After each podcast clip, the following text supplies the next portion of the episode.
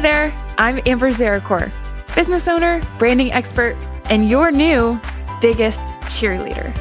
And now I'm also the host of Small Business Big Heart podcast. This podcast has been a big, scary dream of mine for years. While branding our clients, hands down, my favorite part of the creative process is the kickoff call.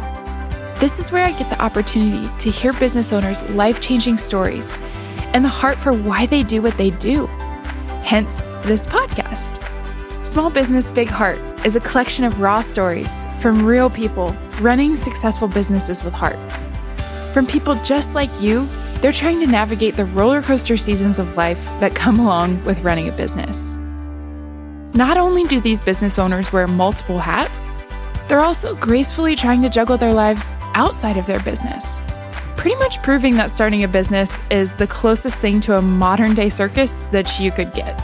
So, you see, beyond cultural belief, we are all human first and business owner second. We are all just trying to figure this out as gracefully as we go. Amen? Ready to hear heartfelt stories from business owners?